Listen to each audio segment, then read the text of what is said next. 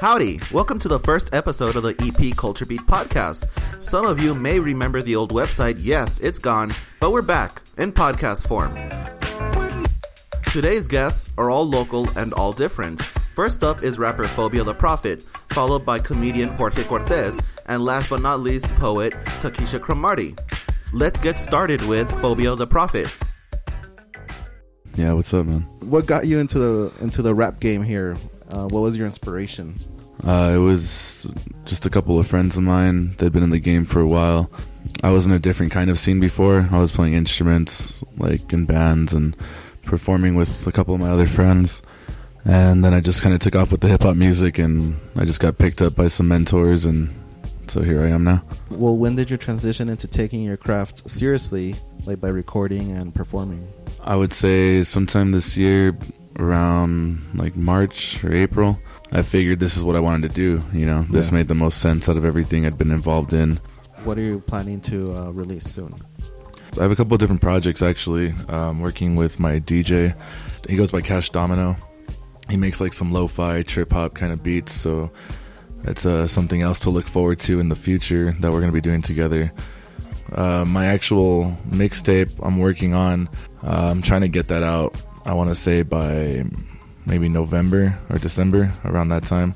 What do you prefer to do as far as uh, making your songs and everything? Well, when it comes to making a song, I mean, I it's I don't, I'm not gonna say it's half and half, but um, there's there's times where just depending on what I'm writing the song about, if it's something serious to me or if it's like a life changing moment, I like to sit down and take my time and really write about it, you know, so people can all in some way or another relate to it.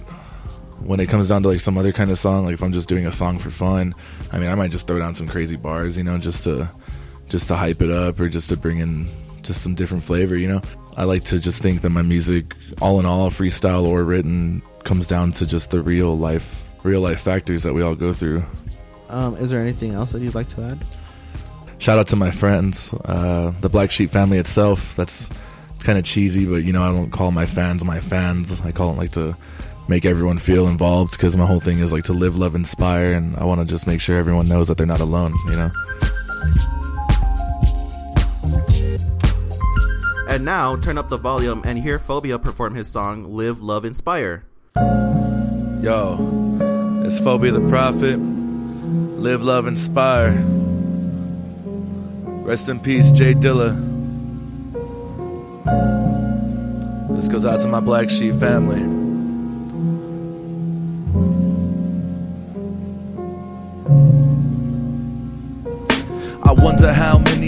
Understand their lives. Not many people, man, that have the same drive. So try to make a difference before we say goodbye. Cause we're all alive, just trying to survive. And the difference in the world is always a good thing as long as the difference that you make isn't being a dope fiend. I reach out to the young ones that all need some guidance and the broken hearted souls that need someone to confide in. Tell me your dreams now, tell me your fears, and allow me to raise my hand to brush away those tears. Well, I can't lie, I've given up a couple hundred times, but I found a passion trying to survive off my rhymes. And what's worse than this is I'm still searching for bliss, cause I hate reality, so my diversion is this. My diversion is this. My diversion is this. Look away, before it takes you, run away. before it breaks you. You need help, so never hesitate to For me, man, cause I'll never hate you. look away before it takes you.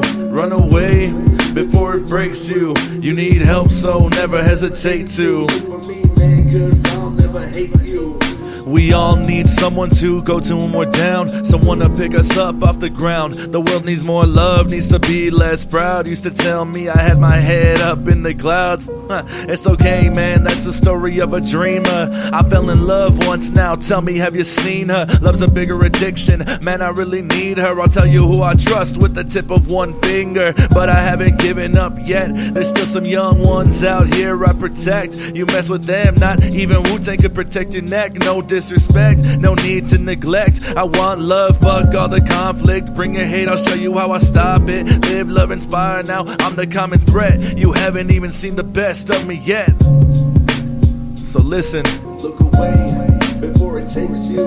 Run away before it breaks you. You need help, so never hesitate to look for me, man, cause I'll never hate you. Look away before it takes you. Run away breaks you. You need help, so never hesitate to look for me, man, cause I'll never hate you. In a life unfair to me, I finally found some clarity, but not through prosperity, but becoming a better entity. My state of mind lost in euphoria. Another prophet named Phobia, indestructible like a Nokia. Used to be nothing but a joke to ya. Funny thing when people walk away, their pinkies up saying they'll stay. I was broke, I had nothing to say. I want friends, but I shouldn't have to pay. Forget, but don't forget. Live a simple code of love and respect. I learned the way into the life that I'm gonna get. I'll tell you I love you even if we just met. I became number one before I hit the top 10. I hope I never go back down that road again. But then again, this is how the whole thing began. It's hard right now, but nothing's impossible. I'm the product of a force becoming unstoppable. Nothing's immovable when you're this philosophical. Very diabolical. No, not very likable. Lightable. Take a roll. Hopefully won't destroy my soul. I have so much left to go. Hoping that I reach my goal before my heart turns cold. Before the world grows old. This is a story that's been waiting to be told. Apologize to the devil cause I'm sorry, but my heart can't be sold. Look away before it takes you. Run away before it breaks you. You need help, so never hesitate to look for me, man, cause I'll never hate you.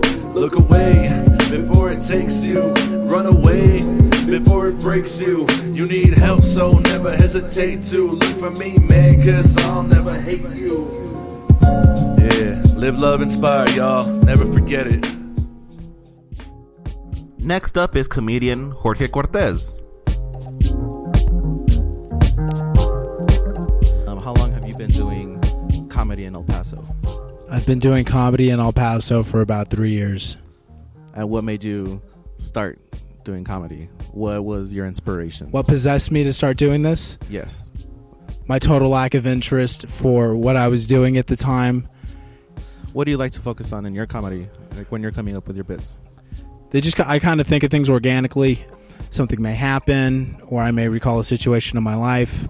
Kind of go off feel. What was your first show like? I tried it one time at an open mic in college in Odessa, and it went really uh, poorly. I consumed too much marijuana before because I felt like that would loosen me up, and I had nothing planned other than a few characters or voices that I came up while smoking weed while high, and a plastic recorder, which I didn't know how to play. And so I just kind of start rambling up there. I invite someone from the crowd onto the stage. I creep them out. It was a, it was a young woman, and she got very creeped out and nervous.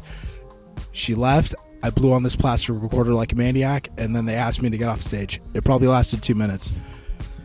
Do you still use uh, reefers to help you with your comedy? I'm not gonna I'm not gonna say that I smoke marijuana since we're not in a legal state. Right. I'll just defer that to that one story. But I feel like while I'm on stage, the best thing to do is to be sober and alert. Has marijuana helped me in the past? Possibly, yeah. Do you want to expand, maybe tour a little bit? Uh, I don't know how that easy that is for new comics. I've done some traveling. I think it's more affordable than people think. You just have to have enough people willing to kind of get into the same thing that you're going to get into. Because if you can pack like four or five people in a in a car and you split gas, it can be reasonable.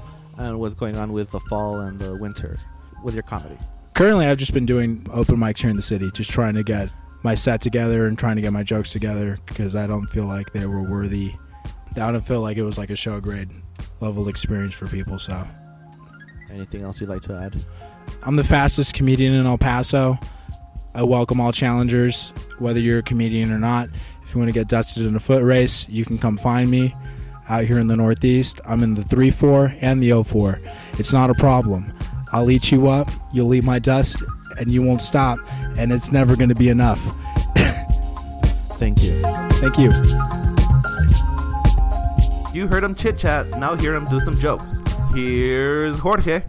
Hello, everybody. My name is Jorge Cortez, and I am the fastest comedian in El Paso, and these are my jokes. Karaoke always seems like a fun idea until I'm actually doing it. Then I'm like, fuck, I gotta read. I used to be into distance running. Uh, the thing that I enjoyed about distance running was runner's high. And then I started doing drugs, and I'm like, man, this is way faster. When people ask me if I have any religious affiliation, I like to say chicken. chicken from church is chicken. Is it holy? Not really. But whenever they ask me for money, they always give me chicken. If the body of Christ was two pieces, a side, and a drink, I'd be at church every Sunday. I like watching porn both for sport and for leisure. But one thing I think porn is missing is more authenticity. For instance, when I watch a pizza delivery porn, I wonder what sort of Yelp review has this place gotten? Is it a locally owned business or is it a corporate franchise? Because if it's mom and pop, that's really got my dick hard. As a child, I used to rub my father's feet. There's no other way to start the story than just laying it out there. Here's how I got into that. One day, my dad calls my brother, my sister, and myself into his room, and he says, Hey, kids, all three of you are going to rub my feet, and we're going to see who's going to do it the best. And me, I felt like, okay, finally I have this opportunity to kind of prove to my dad that I'm good at something. So far, soccer, swimming, basketball, I've sucked at all of them. But maybe feet rubbing, I can kind of, I can find some sort of thing to connect with with my father. And my brother and sister, wiser than me, knew what was up. So they just, it's their turn and they're just poking his feet and prodding and not really doing much. And he, you know, he's like, okay, well, next. And then it's my turn.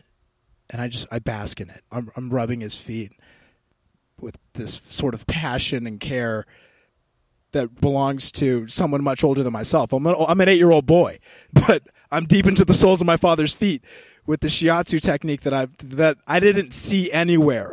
My hands knew what to do as soon as they touched his feet. And my dad, I just heard him make noises that I've never heard him make before, and that's when I knew that wow, I have I have something here. As creepy as it was, I rubbed my dad's feet, and he seemed to really enjoy it. But what it turned into, it was this thing of I was I was his foot masseuse on demand. So anytime my dad would come home from work or whatever, he'd Jorge, are you? And then you know I'd be, hey dad, what's up? You know, you want to hang out or something? You know, rub my feet. And so eventually I caught on. I started to boycott it, and then I and then I ended up making some money out of it. So as creepy as an experience it was, my dad did teach me the value of the dollar by rubbing his feet. I was able to make some money. My dad told me, "You're good at this, son. Maybe you should do this as an adult." And then now, as an adult, as I think about that, I think to myself, that's a little weird, and that's maybe not a super stable income. I guess my dad didn't really think I, I could have made it as an astronaut or something to suggest that I should be a foot masseuse. I think outside of rubbing feet, I would also have to rub dicks just to get by. But if anybody needs a foot rub, I'm out here. My phone number is 915 246 5492. Okay? If you clean your feet, I'll pop your toes, then I'll rub them on down like it's butter on toast. Get at your boy right here, fastest comedian in El Paso, and you know you love it. Our last guest is poet Takesha Cromartie. What what got you into poetry? I think I wrote my first poem when I was about eight years old. It was like an assignment for school. And I remember giving it to my teacher, and she was like, Oh my God, this is really good. I g- gave that same poem to my dad, but of course, growing up in my family, you were either going to be a doctor or a lawyer, so poetry wasn't something that was um, going to be too Lucrative. excited about. Yeah. And so when I hit about 19 or 20, one of my close cousins, she was doing poetry and she said, Keisha, you should try and write a poem. And so my first poem was about a guy. we actually worked together and I remember sitting at my desk and I looked at him from across the cubicle and I just wrote out this poem and then I performed it in front of him. And he thought it was so good and he had no idea that it was about him the whole time. and so everything just kind of, you know, spiraled from there. I just basically just started writing more and more. You recently gotten back to doing uh, open mics and doing uh, poetry again. What kept you away from uh, doing poetry? I guess it was more of fear. I didn't consider my poetry to be the kind of poetry that you snap your fingers to. Um, my poetry seemed to be a little bit more militant, a little bit more aggressive. And I would go to open mics even before, and I'd be at these nice, you know, ambiance kind of settings, and I'd do this poem that, you know, was basically like, you know, a growl. And people are on a date, and they're like, oh, well, we thought you were going to do a love poem or something. and so I was like, oh, so I just kind of stopped. I was like, well, I don't think my kind of poetry is appropriate for the settings that I'm in.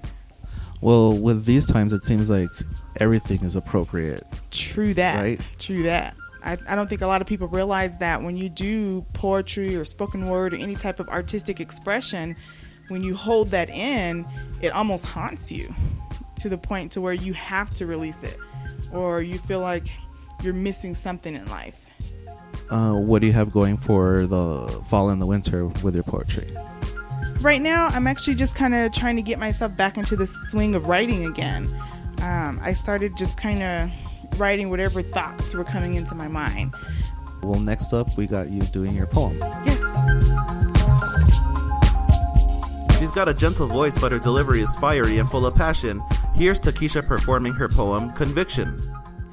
You have the right to remain silent.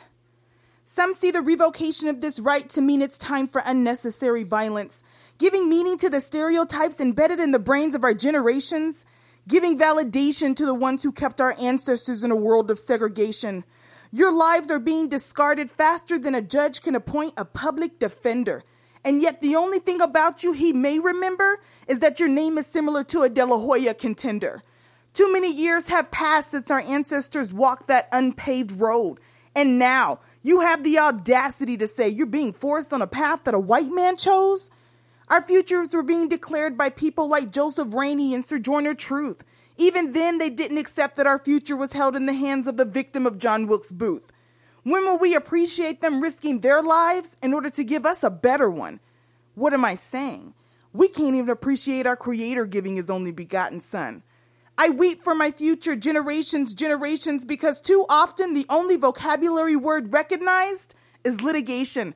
Placing the blame on the silver spoon that was never received but still not guilty are the unspoken words so many are still trying to achieve. Dr. King's dream, spoken with eloquence and grace, is turning into a faded memory. But the racially controversial message of Jena 6 is when we came into an assembly, created by the images of our media and a people we seem to think is our enemy, but we're still attacking each other in order to settle for a life of common simplicity. I need to believe once again in the orators of our history. Instead, all I see is even through their bloodshot eyes and tear stained faces, we still weren't listening. I know what my future can hold because I've lived through my past. And the day I give up on the right to be free, it will be my last. That's the end of the show. Many thanks to all of our guests. Thank you for listening. Episode 2 is coming soon. Be good to each other. Bye.